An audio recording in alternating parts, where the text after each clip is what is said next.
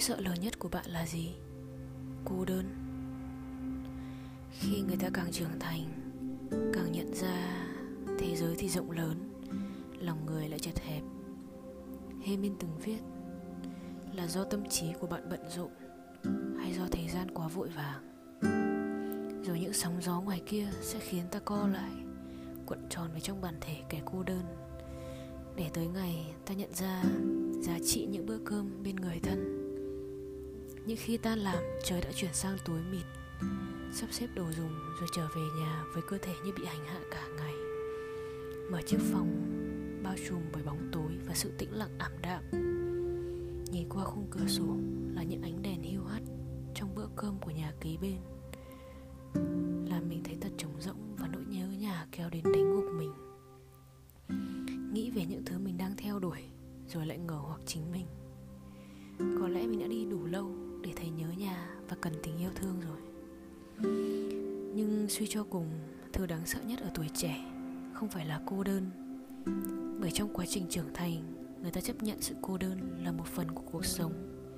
Để dung hòa nó với cuộc sống thực thà, để nhận ra ngoài kia còn muôn vàn nỗi sợ. Như là, sợ mình là ai, sợ mình là gì, sợ thích, sợ đam mê, sợ vật chất con người đang sống. Sợ dịch bệnh. Vậy nỗi sợ là gì? Ai rồi cũng phải chấp nhận lớn lên. Những thứ trước nay không phải như mình nghĩ. Chấp nhận nỗi đau, tổn thương. Chắc chắn đại dương ở mãi xa xôi, nó sẽ ở điểm cuối cùng. Nhưng nếu bạn không cho vũng bùn tuôn chảy, bạn sẽ không bao giờ tới đại dương. Tôi biết nó lầy lội, nhưng bạn phải chấp nhận. Bạn phải bắt đầu vấp ngã và lại đứng dậy. Mình đã phát hiện ra những nỗi sợ gắn bó của mình đến từ những điều từ khi mình còn nhỏ trong quá khứ. Mình phớt lờ và chẳng thể nhận ra. Khi có chuyện, mình tìm niềm vui khác để lấp đi và chắp phá nó. Để rồi, đến một ngày, nó vỡ ra. Mình cảm nhận sự tổn thương đấy lớn hơn rất nhiều lần. Nếu mà bạn cũng vậy, hãy đối mặt.